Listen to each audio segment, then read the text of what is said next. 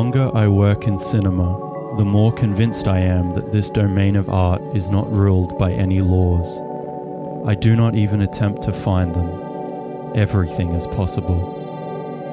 Andrei Tarkovsky.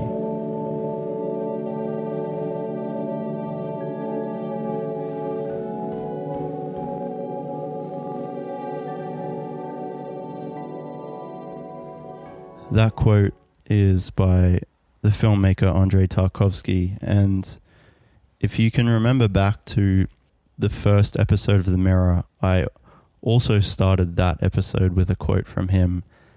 And I guess that's sort of an entryway into a little bit of a series that I want to do talking about the the uh, the life, the work, and the philosophy of that man, Andrei Tarkovsky, a Russian filmmaker, because in so many ways, as I've been, you know, taking this journey through understanding cinema and film history and, and the art world at length, um, I think the one the one figure I guess that I can always come back to time and time again who has influenced me in some way, even though I have not even seen his entire body of work, but just reading his words and, and hearing him speak in, in interviews and, you know, just seeing the impact that he has had on on not only myself but other filmmakers that I look to for some kind of inspiration or understanding about the, the art that I create. Um, yeah, he, he's just been that, that one figure time and time again who just seems to make everything make sense. And before we go too much further, I will, of course, say Hello and welcome to The Mirror. I'm Justin Reid, and I almost forgot to introduce the episode. But I guess, I mean, that's that's how it is with, with Tarkovsky and his work. For me, it's just something that I, I feel deeply.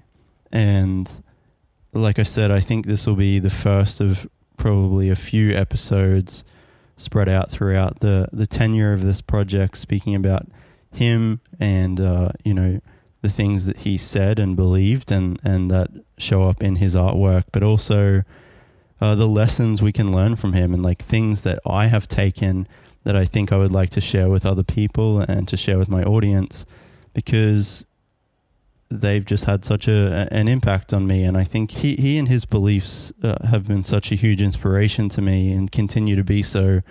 And on those occasions where I, I read something that he has said or written it always sparks something within me and, and makes me reflect in, in in a pretty deep and thoughtful way. I mean, like I said, if there's any one figure that has kind of shaped my ideology of creating art, it, it, would be him. But I think I think as we go through some of these, um, like I'm, I'm going to read some some things he said and then and then speak about them. I think as we go through them, uh, I think you can kind of understand and like see the link uh, that I have to him in terms of like the way that I approach things and the the things that I've been talking about that in, in this in this you know project from 2021 that he was talking about 50s 60s 70 years ago. And and the way that I uh, I guess you could say advocate but it, if that's not the right word the way that I you know, speak about what I think is very important about going back and understanding art's history and, and experiencing different kinds of art and, um, you know, being very mindful and, and um, reflecting on the kinds of work that you're consuming as well, because that will have like a deep impact on the work that you're creating. So we'll jump into it.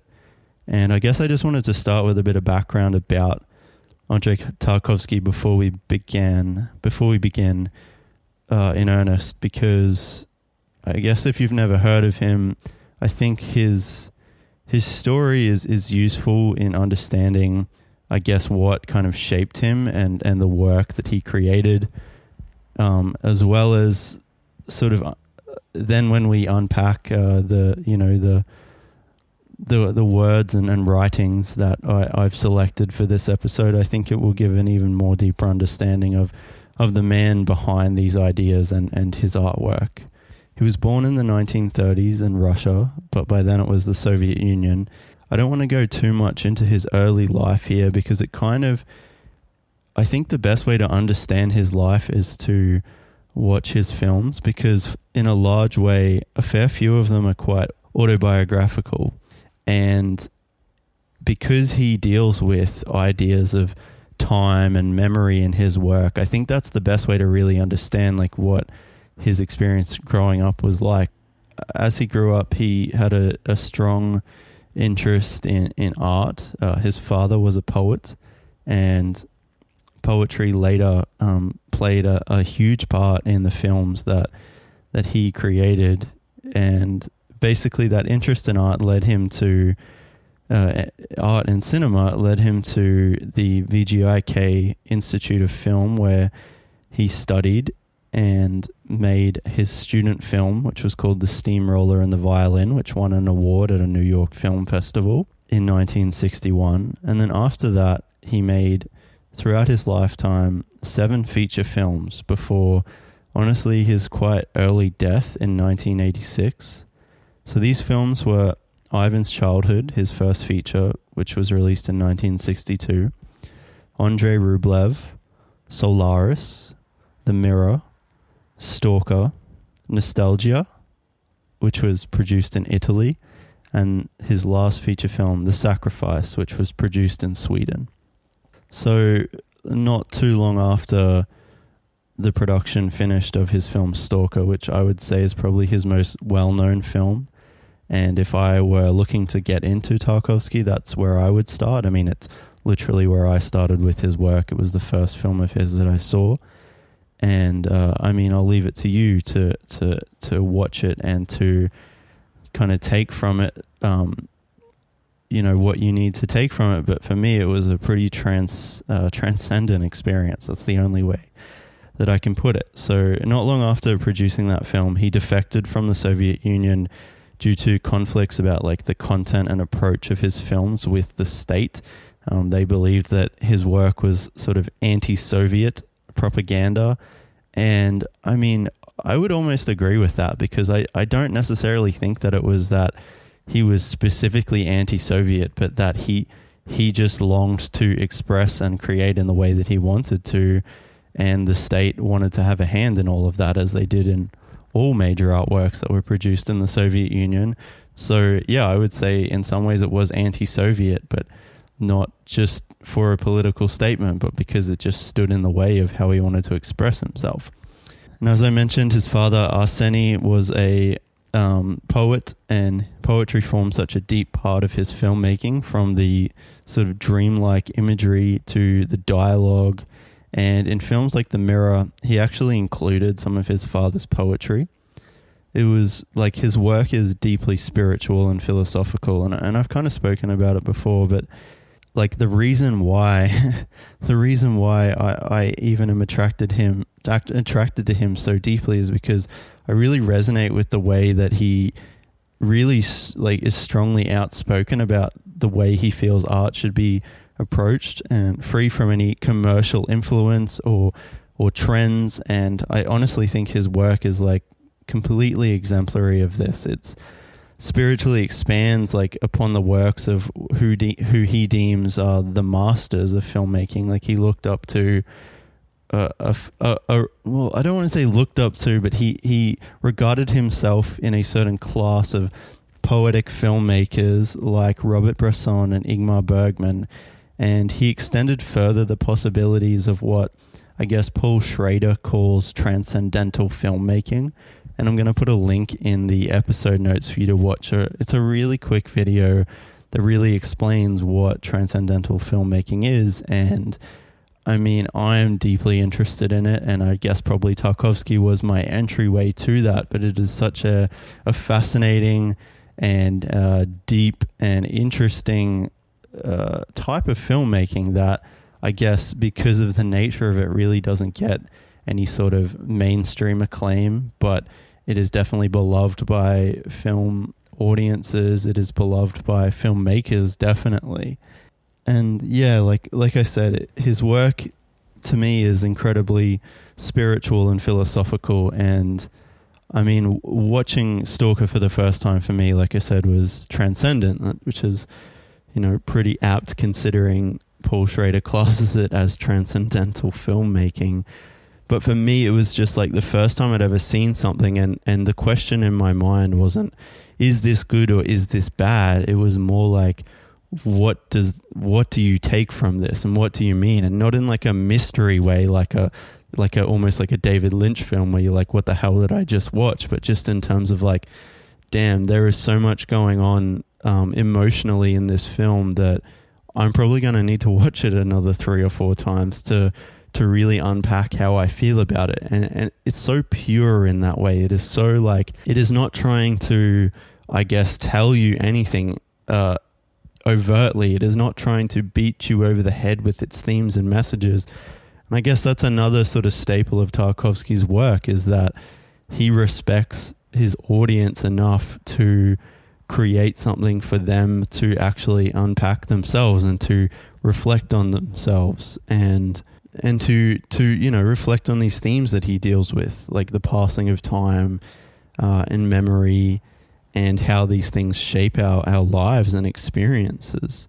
So I'll jump into now reading some of Tarkovsky's thoughts and I think like I said at the start you may see a sort of pattern and link to some of the things that I've been talking about on the mirror and if you are wondering, yes, uh, Andrei Tarkovsky is his film The Mirror is the reason why I named this project The Mirror, and um, I think you'll also get a sense of like for what I've been talking about with like learning from the masters and, and like I said, truly exploring the history of your art form. Sadly, like I said, Tarkovsky died uh, in 1986 and he was aged only 54 and he died from terminal lung cancer, which is incredibly sad, but I think like considering the deep sincerity of his work and honestly the way it so intensely dealt with the subjects of memory and time and some some part of me is I don't want to say gl- glad that he is he's gone. Like I'm not glad for that. I, I mourn for that loss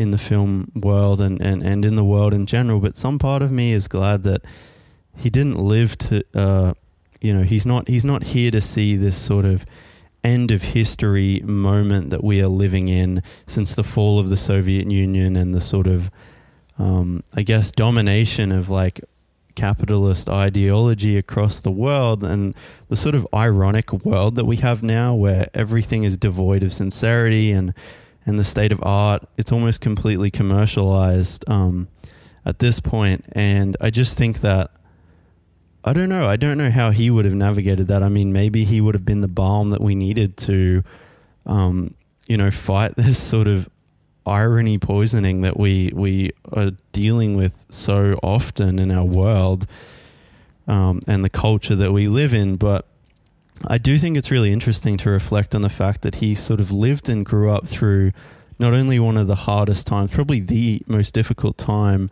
uh, that the Soviet Union went through, which was World War II. He lived through the decline of the Soviet Union. The the best days were kind of behind the behind the, the the project by the time that he was alive but he also saw the rise of like the cinematic art form and experienced the not only the birth but also the death of like the true pioneers. And i'm not just talking about you know the russian um, film theorists who pretty much shaped the way we think about things like uh, um, Pudovkin and Sergei Eisenstein, uh, Sergei Eisenstein, sorry, in, in you know film theory, but but also like the what he calls the the true poets of cinema from across the world, from from Europe, from from Japan and Asia. Um, you know, he lived through that whole that whole era where cinema was really defining itself, and I feel like his work reflects both of these things. You know, the the hard times of his youth, living through the the war, um, the decline of the Soviet Union, and, and, and really the the rise and I guess sort of decline of artistic filmmaking as it is taken over by a more commercialized approach to filmmaking. You know, he reflects on, on these things as well as art and the society around him in such a poignant and sensitive and beautiful way.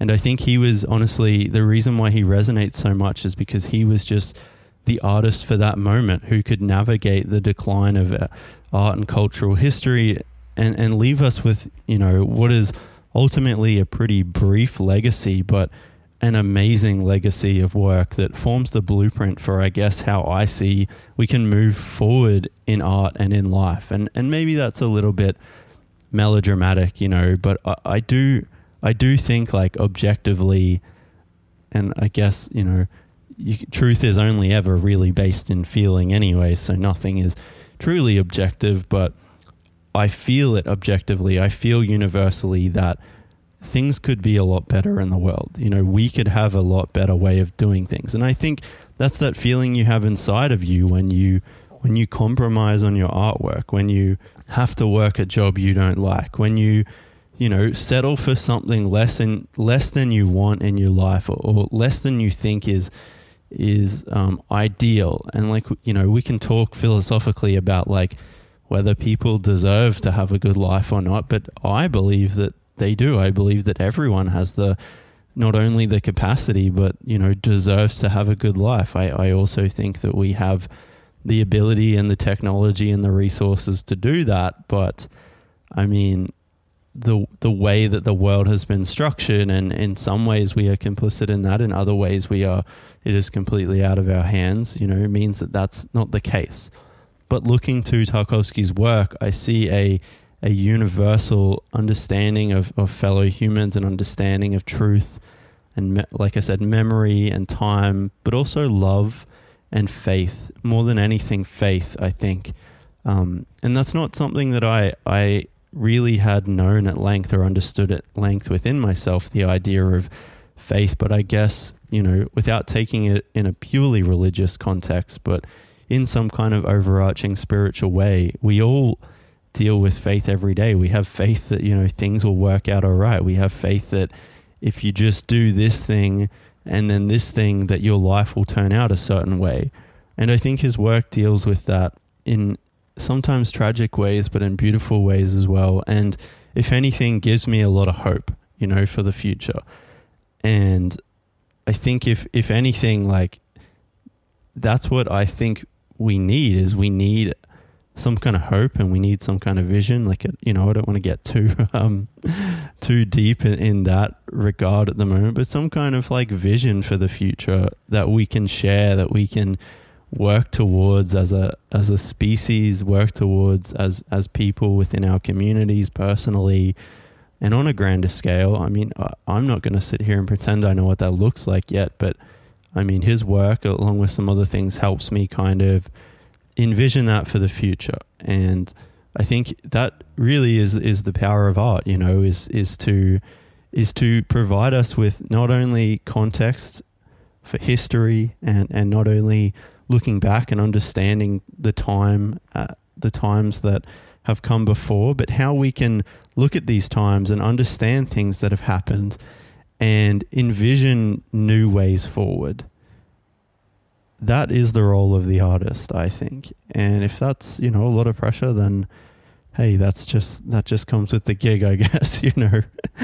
we don't uh, you know, we don't simply just build something or ring something up at a register. It's like we are here to paint a picture forward. And I guess something I maybe I haven't really connected as well as I would have liked to, but I'm still sort of working out is like I guess the state of the culture and art as I see it now is that uh, how overly commercialized it is. Unfortunately, we kind of just get this really dreadful, monotonous type of content, uh, you know, t- type of type of stuff that is all the same and doesn't really feel like there's any sort of ambition to it. Like the only sort of um, vision that anyone has for the future is like, well, maybe I could get rich or become a celebrity. And I don't, unfortunately, I just don't think that is is going to help us. I don't think that is the sum total of what we were put here on this world to do, uh, put here on this earth to do, and it it just upsets me. You know, I've spoken about it before, but I don't like the way that culture is trending. I don't, I, and I don't see a place for real art, whether it's transgressive or whether it's um, you know, sort of following f- following the, the, the formalist nature of art and, and the history of art, I don't see the place for it right now when we just get more and more superhero movies. you know, that's the vision of the future that is being painted right now. It's like, oh, if only this, uh, if only these, you know, extraterrestrial, extra human forces will come and save us every time some giant calamity happens. But it's like, yeah, that's not going to do it. It's going to be everyday actions. You know, it's going to be everyday people coming together and, and working towards something better. So yeah, that was a little bit tangential, but I won't go too much further into that. But I, I mean, this is just an example of what Tarkovsky's work makes me think about and makes me feel. Like it truly makes me feel in a way that I guess a lot of the culture that we are we we take in just really doesn't. And this is why I think it's so important to engage with more challenging art and, and more transcend more transcendental art, whether it's in the realm of cinema or not. So, I'd now like to read a few quotes um, from Tarkovsky and I guess discuss sort of my thoughts about them, their impact on me, and, and my practice. So, I've kind of selected a few quotes for this episode from a range of interviews that he he gave and I want to start I guess I want to go through this chronologically. So I've I've selected three interviews. One's from 1966, which is just after he finished his second film, Andrei Rublev, and then he gave an interview in 1973, which is right after he finished his film Solaris, that he actually screened at the Cannes Film Festival in France. And then in 1982, which was only four years before his death, um, he gave another interview as well. Well, it wasn't an interview; it was actually at sort of an event where where he presented um, clips from films that meant something to him, and then he also spoke about you know his approach to art. And I just reading them now, it's like you know, as time goes on and as you as you delve further into your art form, and and I'm speaking from personal experience here, and you know, you interact with different artists and you kind of form like a worldview based on the things that you're experiencing in your everyday life and in the art that you're, you know, um, whether you're enjoying it or not enjoying it, as is the case in a film I watched last night called Funny Games by Michael Haneke, which I think is a very important film. Um, and I'm glad I watched it, but it just made me feel so awful I would do some research yourself, look into it. But Funny Games, the original 1997, it's a harrowing film um, about violence in our culture, and it just really put me in a really bad state. But I mean, hey, that is the important power of art as well, is to make you think about things that are, are not so um, pleasant and nice all the time, to reflect on your own mortality, to reflect on your complicity in, in you know the world around you, and maybe some some bad things that maybe you could have some impact upon. So uh, yeah, I'll start with the the interview from 1966 that he that he gave after the release of his film uh, Andrei Rublev, and the interviewer asked him, "What do you consider most important in cinema today?" And his answer was, "The truth." When an artist abandons his search for the truth, it is going to have a disastrous effect on his work. The artist's aim is truth. Have you read Rossellini's article in Komsomolskaya Pravda? It's about the crisis in cinema. Very alarming. And I entirely agree with him. Rossellini is frightened by the fact that cinema today is orientated totally towards entertainment. I mean, right off the bat, he's saying things I totally agree with, which is like the reason that art attracts me in the first place is because it is a chance to be honest about the way you're feeling, the way you see the world in ways that whether you can't quite grasp or explain in your everyday life or that maybe it's not the right avenue to do that. I mean, I think often about like Tarkovsky's work, but also the work of like, I mean, the film I just mentioned, Funny Games by Michael Haneke, and the films of David Lynch, like the way they present ideas and abstractions of ideas about the world often is a much more powerful way to present it than to just get on a stage and explain it.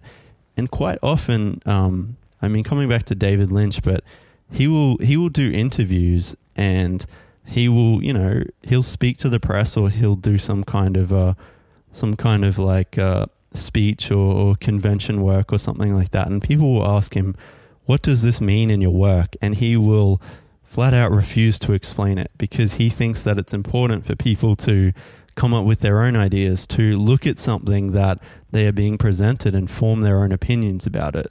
I mean, this is the same for Michael Haneke's work.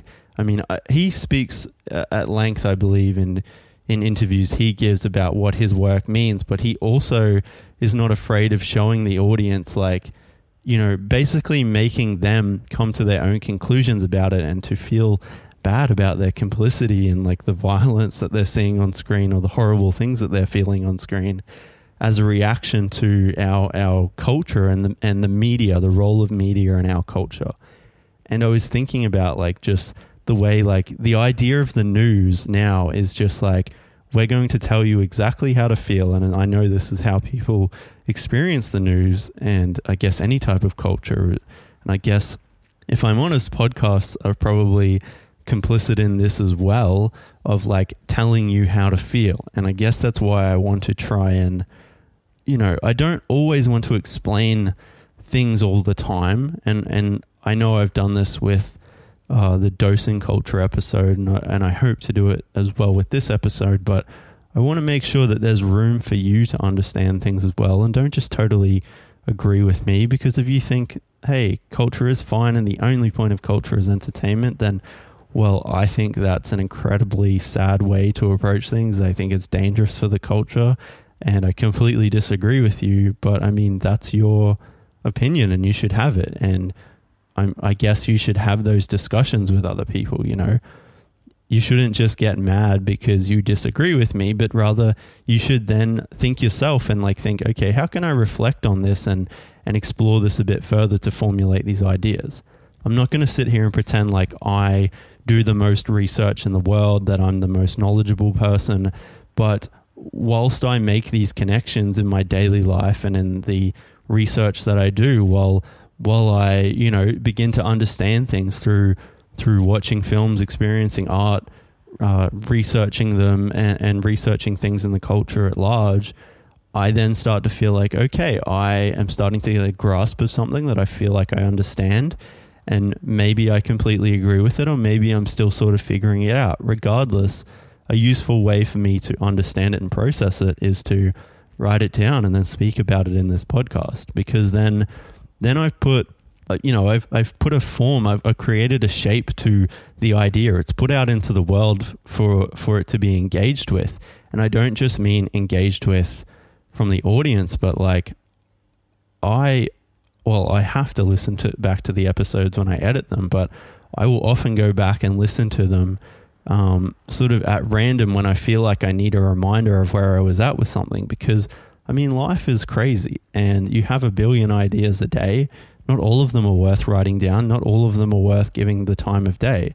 But if they are at least worth reflecting on, I do want to go back and rethink things. And sometimes I'll listen back to a podcast I do, and I'll honestly think like, why the fuck did I say that? Like, I don't really. It's not that I don't believe it, but it's like I didn't really know where I was at with this yet, and I didn't really get to the point. But that, I mean, that's always going to be how it is. There is no like final idea. You know, you're always developing. You're always um expanding on things further, and I think it's really useful, and that's why I am a strong advocate for journaling, and I'm a strong advocate for myself to journal in this way, in this audio way, where who knows what will come out. You know, I can do all the planning in the world, but ultimately some other connections are going to be drawn in my head that will synthesize into something else. And I find that incredibly useful.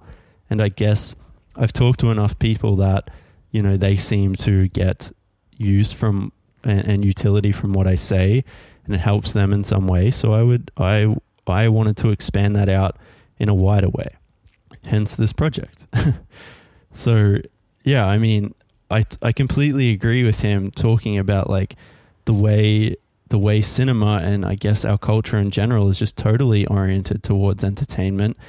I mean, it's all about pleasure. There is no sublimation to be had almost across the board, um, unless you are delving into, you know, more more deeper and uh, more challenging works of art, like I've said. And this was in 1966. So what's that? F- 50, 64 years ago, 65 years ago, or something like yeah, 65 years ago.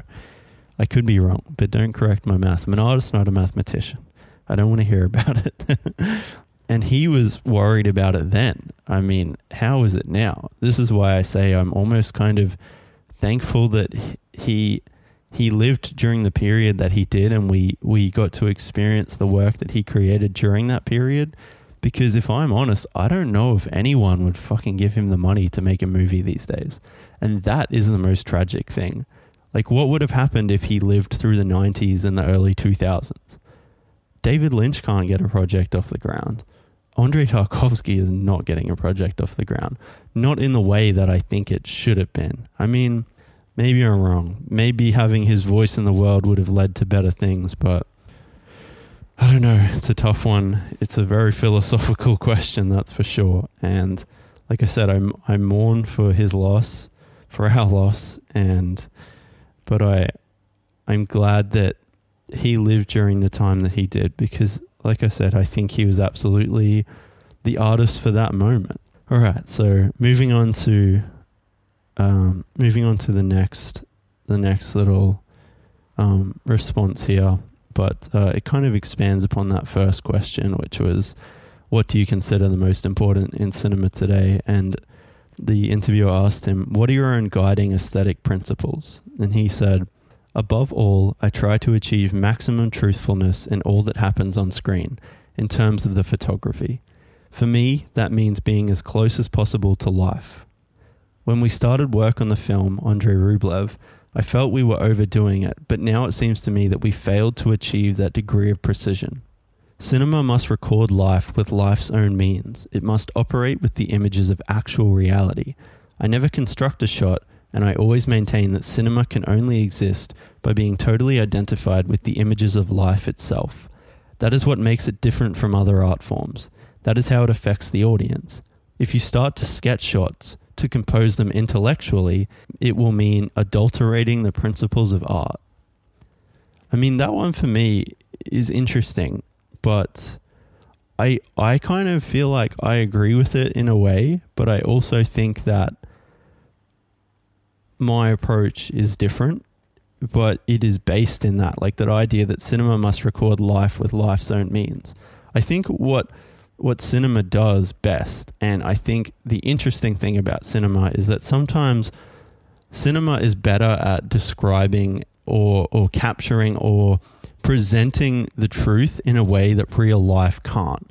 Because it it, its ability to i guess i don't know to it, what's what's unique about film is the way that it is the the main it is like the only art form that specifically deals with time and the nature of time and feeling time.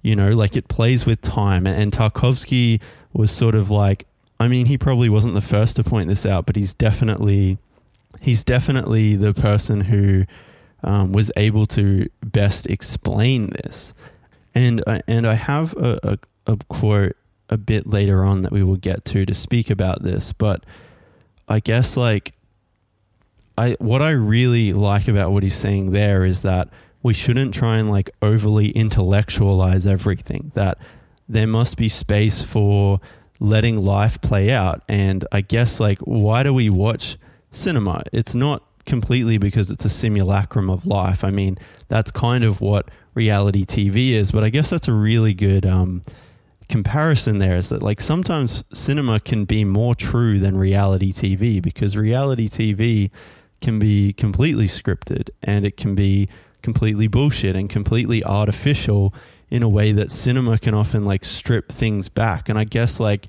it's one of those unquantifiable things that you you sort of like what is the difference between film and TV or you know like specifically like reality TV you kind of know it when you see it and you feel it and it has some kind of like deep resonance in a way that TV and uh, you know reality TV just doesn't. And I know that like my thoughts there are probably like a little bit rambly, but again, it's like it's it's a tough one because it's such like a philosophical thing that he is talking about, talking about how cinema is is totally identified with the images of life itself and then that's what makes it different from other art forms. The way that people behave on television the way that people behave in like even hollywood cinema and definitely in reality tv it's like that is so artificial. That's not what life is like but cinema in a way i mean it doesn't have to be this way and it can be many different things but especially the cinema of andrei tarkovsky and you know the works of other transcendental filmmakers like Béla Tarr. Um, I guess Wang Bing is a is a great example of this. Ben Rivers, you know, their work it truly deals with time and it truly deals with, uh, I guess, life in its own way, and it and it tells us something about ourselves. And I, and I think that like, for me, that's something that you can only learn from the masters of cinema, really, that you can only learn from watching the films of the people who have made this art form so so special, you know, and and have really I don't just want to say like push the boundaries of the form because there are those people, but there's also the people that have developed the language of cinema and the way that we understand like the moving image specifically within the the the frame of a narrative film. I think and and that's that's a really good segue to the next topic that I wanted to go over, where he talks about the training at the film school that he went to, VGIK, and what he said was, and and I guess I would agree with this because I've been thinking about similar things lately. And I probably read this quote before, but I just completely forgotten about it. And I think it probably just sat in my subconscious for the last honestly 18 months and then over time I like came to it by myself I like finally figured out oh this is really what I need um but I mean I guess you'll probably see again some like similarities between what I've been talking about in terms of um, you know discipline and like developing your craft with this quote so the interviewer asked him what do you feel about the training at VGIK and he said people have to study but really, if you want to be a director, you would do better to be in on the making of one long film. The best course at VGIK is the advanced course in directing. It's absurd to spend six years studying in the faculty of directing. You might as well spend 20 years there when you take into account the fact that only 20% of the total time is allowed for your specialty. You can't teach a person the art of cinematography any more than you can teach him to be a poet. The profession as such can be taught in a couple of months. Piano playing has to be taught by someone, whereas writing you can only learn yourself by reading books. And of course, you have to be taught how to be an actor, only they're not being taught the right things. They don't know other languages, they can't ride, nor can they fence or swim or dive or drive a car or a motorcycle. Doubles have to be used for all of those things. The actors can't pronounce their words properly. They are not natural, but on the other hand, they pass dozens of exams. What they need to be taught are things like hygiene and diet and intense physical exercise, but all that has to be done professionally. VGIK ought to enlist the services of leading cineasts who know how to teach. In my view, film actors should be taught by good film directors. Sergei Gerasimov is right to teach actors and directors together. At the moment, a lot of people straight off the street are being taken on as actors, and quite rightly. They will have parts in films and they will become real actors because they know what they want. But there are plenty of VGIK graduates who imagine they are fully fledged actors or directors, when in fact, VGIK is merely a place where you can get a good degree. The whole thing only starts after VGIK, when you leave. The main trouble with VGIK is that the professional is not interested in it. None of the studios know anything about people at VGIK. It's vital to break down the wall that separates VGIK from film production. I think they ought to have a year's practical working on an entire production, a year of specialist study, and then a year of practical working on a full length film. Or maybe the other way around the practical year first and then the institute. The point is that VGIK can't go on being divorced from production. When we first came into the studios in our fourth year, we felt as if we were in some dense forest. The rules there were different. We had to do things that we hadn't been taught. On the other hand, a studio can't guarantee work for 20 people. And then how should candidates be selected? I only realized what I wanted to do when I was in my fifth year. Before that, I hadn't the slightest idea why I'd come to VGIK. Only after working under Marlen Khutsiev did I begin to understand that this was something real and important and art. Earlier, I had been working on screen adaptations and working with actors, but without knowing any of the whys or wherefores. I wanted to become a director, and I imagined I only knew why, but in fact, I only really understood why very recently. First, you have to be bitten by cinema. You have to ask yourself if you're going to be able to do something in cinema, and only then should you go and study. Lots of people who graduate from VGIK have a difficult time. We don't have a satisfactory selection system, and so there is a tremendous amount of wastage. We remain oblivious of all the endless psychological tests that exist to establish what a person is likely to be good at. Surely there must be a way of finding out about somebody's professional potential. Then, of course, nobody actually knows what it takes to be a director. That ought to be established. One is told that it is not possible to develop any system of that kind, but the fact is that nobody is giving it any thought. One way would be for the student to be apprenticed to a master, as they were in the old days. Apart from all that, how can anyone live on 28 rubles a month? The students are quite simply unfit for work. It's hardly surprising that no one will take them on. Engineers are needed all over the place, but directors are pretty well redundant. A director only becomes necessary when he has proved that he can do things better than other people. Then he'll be an artist. All the rest are doomed to eke out an existence on the periphery of art, on the periphery of cinema. Once a person has been studying one thing for a year or two, he hasn't the courage to give it up and start doing something else. There ought to be quite a different form of training. They ought to see more films. The whole new wave was a result of film critics sitting in cinemas and watching quantities of films. It's important to see the work of the great masters and know it well in order not to start inventing the bicycle. There aren't so many of them, perhaps five. Dovzhenko, Buñuel, Bergman, Antonioni, Dreyer, and one or two others. And then there's no time at VGIK to read. All you have time for is getting through the reading for the seminars. You don't read beyond certain works or even just extracts on specific themes. That's very bad. A person can only really assimilate what he reads when it has time to become part of him. If they were to read more at the Institute and watch more films, they wouldn't then start inventing things that had been invented long ago. I mean, I know that's a long quote, but like, holy shit.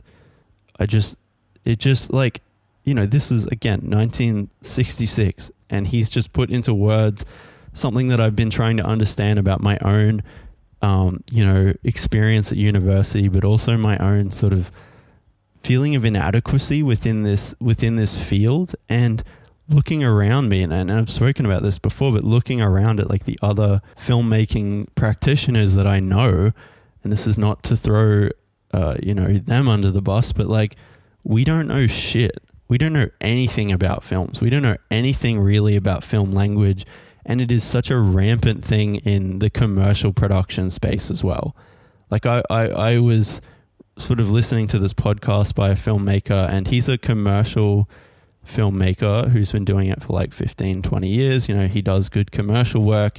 And then on the side, every now and then, he'll create, um, he'll create like low budget, you know, narrative films. And I kind of looked into them and I look at like the things that he's focusing on, and it's like, it's like he understands like the parts of a film but he doesn't exactly know like why he's doing it he doesn't really have anything to say and i can see it in his work and i can also see it in the people around him like i looked at the reviews of a film that they created and all of the responses are from filmmakers and all of them are saying like damn the cinematography is so good and the editing and like damn that color grade looks like blade runner like damn how did you do this and it's like all they care about is the technical aspect. And it's the same thing with the filmmaker, like the things that he's talking about. It's like he'll talk about how to do it and what he's doing, but why? Like that that why question, I just don't see it being answered anywhere.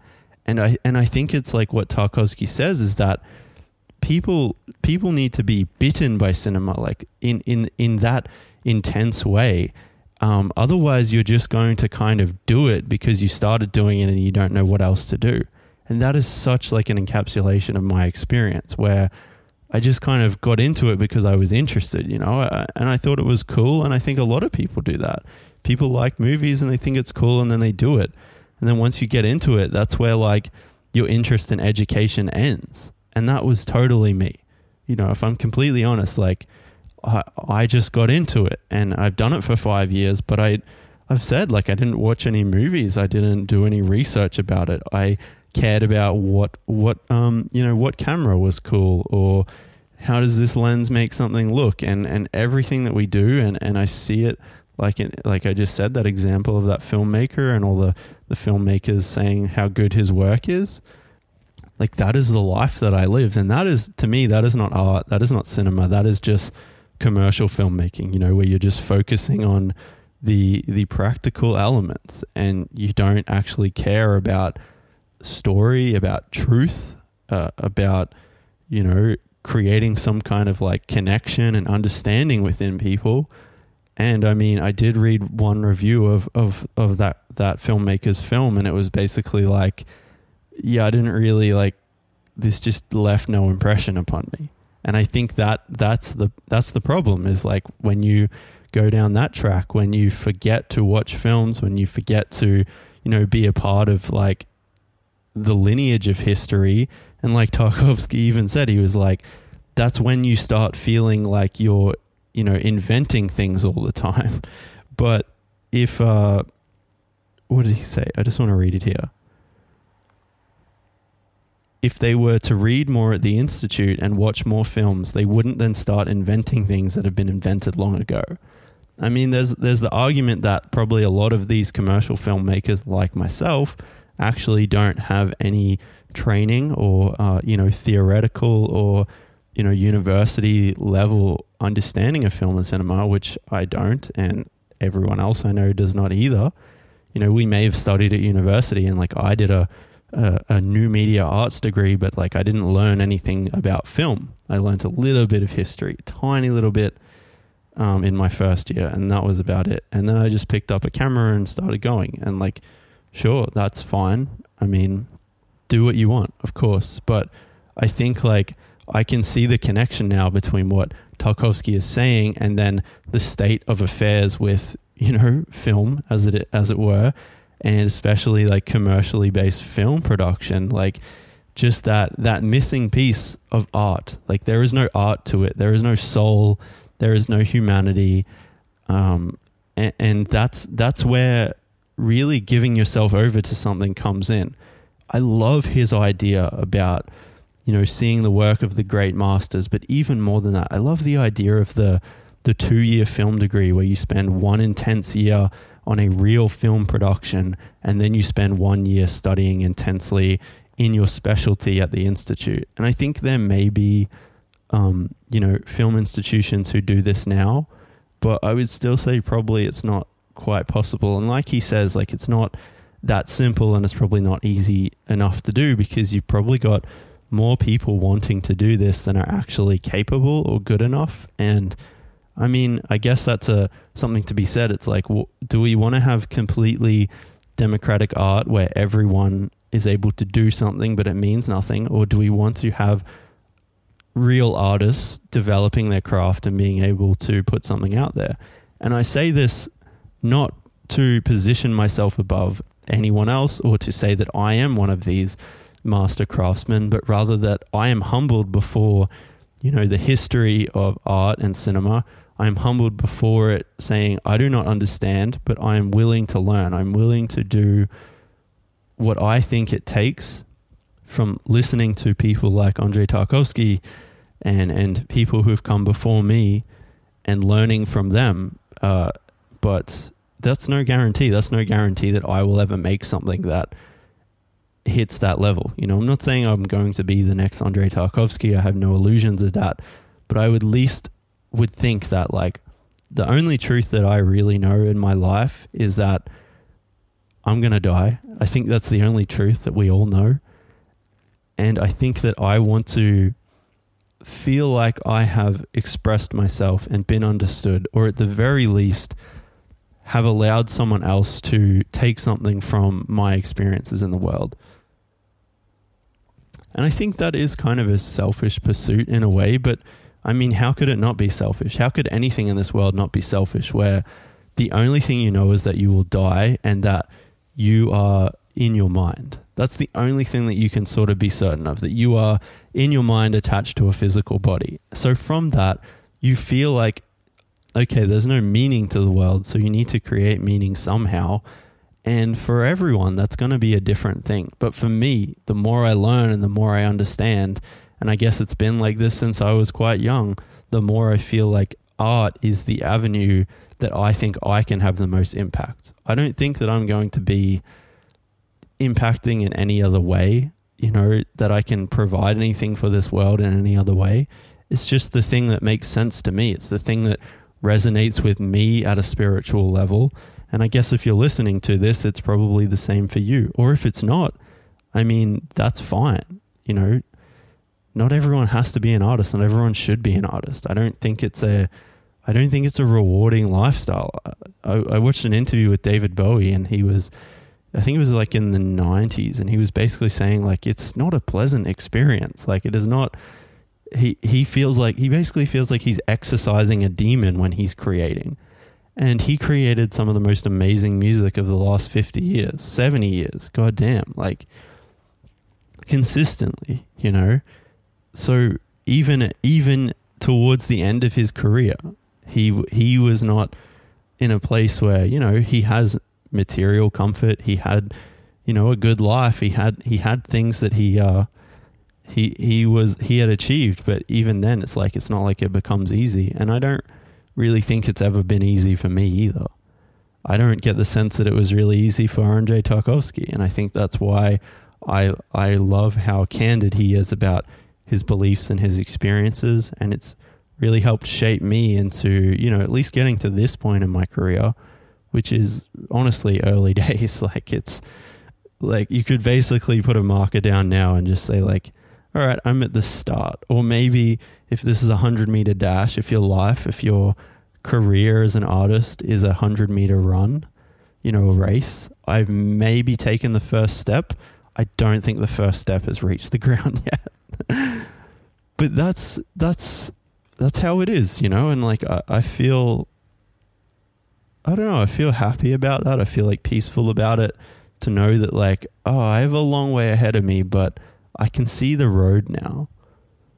What was I watching? Oh my god! Of all things, I was watching the uh, the Super Bowl this year, and you know it was pretty exciting. Like I'm not a huge sports fan, but I have like an interest in this sport because of the the hype around it. I guess like the spectacle of it, um, and, and for for Tom Brady to leave his team that he was with for his entire career, the New England Patriots go to the Tampa Bay Buccaneers, and then at the age of 43, his first year there, to uh, to not only get to the Super Bowl and play against the reigning champions, the Kansas City Chiefs, you know, um, their quarterback Patrick Mahomes, who is also an amazing athlete, but to dominate them the entire game and to come away with the victory, and for Tom Brady to um, to basically win his seventh Super Bowl championship, which is you know, that's the record. No one's ever won that many before. Like this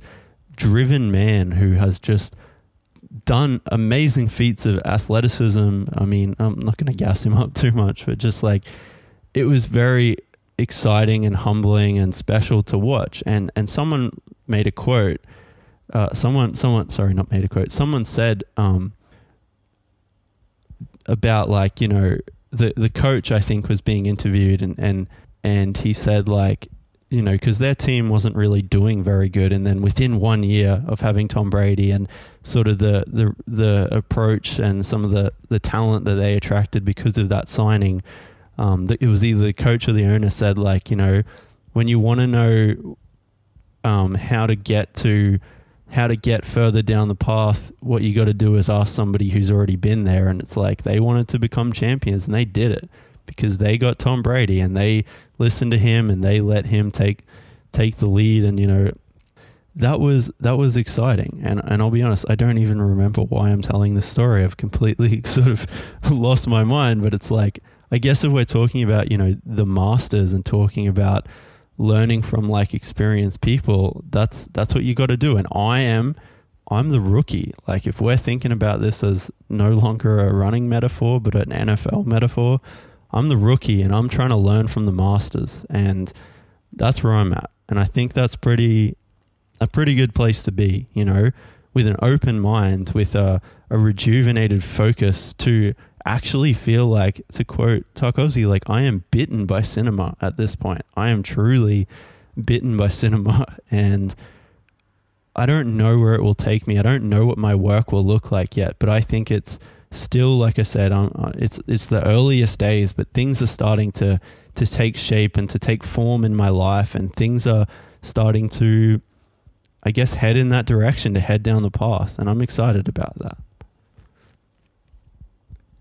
And I guess like it's been part of like what I've been talking about on on this podcast, but I would hope that for yourself, if it's something that interests you, if you do want to, you know, attain that level of like higher craftsmanship, that you go and learn from the masters, that you put yourself out there into positions that are challenging. You you take on board things that I guess aren't just pure entertainment, you know, like you're not just watching Marvel movies. That's as simple as it is. Like if that's all you're watching, that's the only thing that you can possibly draw upon as a reference. And even worse than that, what I used to do, I would just watch commercials. I would only watch commercials. And I think that is that is like the most infantile and reduced and uh, stagnant form of filmmaking. I mean, yes, pretty pictures, sure.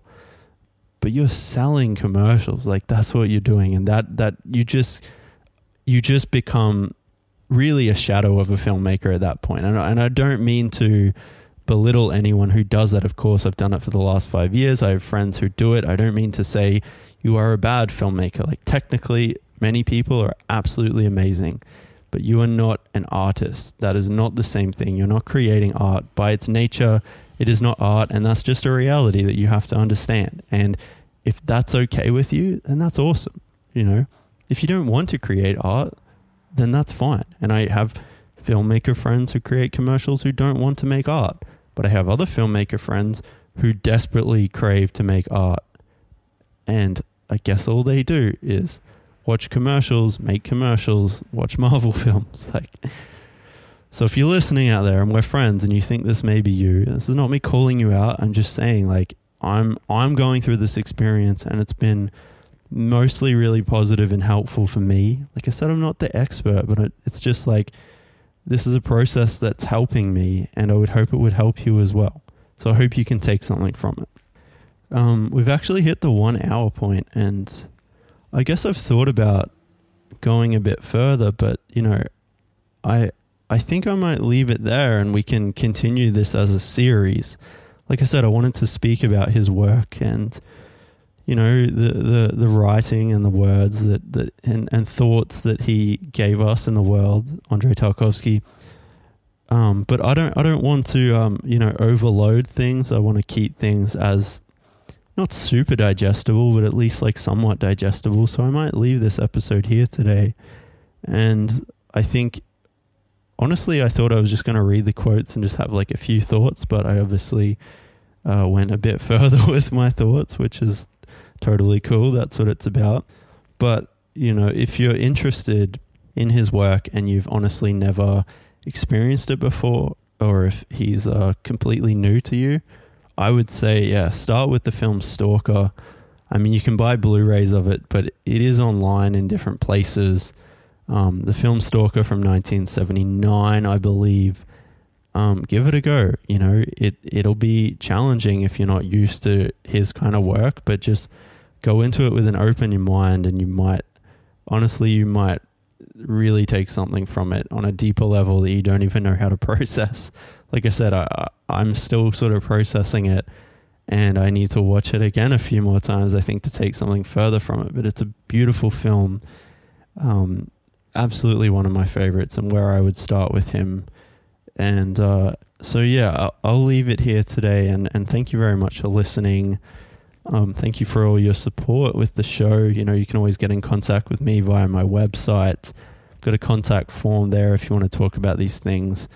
Uh, more at length, or if you have any specific topics that you would like me to maybe um, address. I, I sort of I like to keep my, I guess, editorial independence. I sort of don't like to crowdsource ideas for these things because otherwise I feel it can then sort of start to get a little bit watered down and that's kind of my problem with the last project that I had is that I just kind of didn't have a direction for it. So at least when I'm, you know, maintaining the topics, I know that my interest is strong and that I'm able to, you know, talk about these things for an hour, an hour and a half at a time. But I often find that, you know, the things I'm talking about bring up interesting questions in other people and interesting topics. So, yeah, don't be afraid to reach out to me just to talk about some things, and maybe it'll end up in a show or, or an episode, or maybe um maybe we'll just chat about it. Uh, it doesn't really bother me either way. Like I've spoken about this project as just an extension of my daily thought process of my um you know me figuring out these things, and I hope it can be that for you as well. So, yeah, thank you again for listening. Um, I'll speak to you again next episode, and I'm not sure if it will be a Tarkovsky follow up straight away because I do like to sort of just let things go where I feel like I want to take them. But we'll definitely be returning to the life, the work, and the philosophy of Andrei Tarkovsky. I hope you all have a great week, a great weekend, and I'll chat to you all again soon. All right. Thank you. Bye. Thank you for listening to The Mirror. The Mirror seeks to provoke questions around the way we create and experience art, and it's my sincere hope that in some way it helps you in your own creative practice and perhaps your life beyond.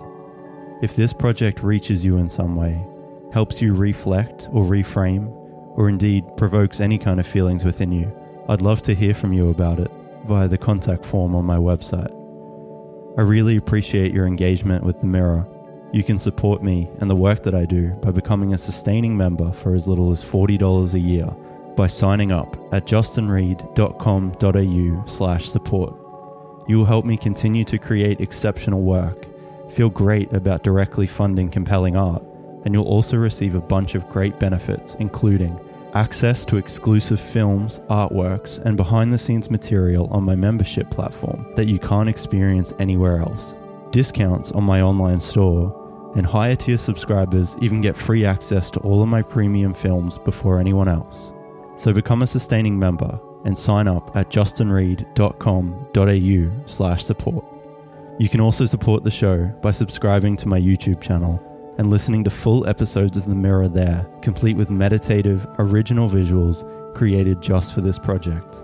Our fantastic music is written, produced, and performed by Annalisa Vitrugno, with drums contributed by Giacomo Greco. All of these details and links are included in the episode description. And until next time, I hope you're out there creating great work on your terms.